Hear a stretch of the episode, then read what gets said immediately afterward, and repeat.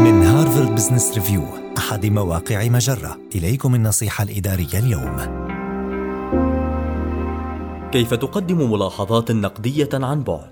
يعد تقديم الملاحظات النقدية إحدى أكثر مسؤولياتك تحديا كمدير.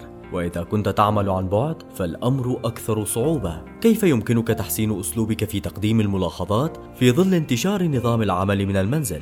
نورد فيما يلي بعض الخطوات الأساسية التي يجب عليك وضعها في الاعتبار. أولا ابدأ بطرح أسئلة. إذ يجب عليك فهم تصورات موظفيك حول أدائهم قبل أن تتحدث عن شواغلك. ثانيا أعرب عن تقديرك لهم قبل توجيه النقد إذ سيكونون أكثر تقبلا لملاحظاتك عندما تبدي ثقتك بهم.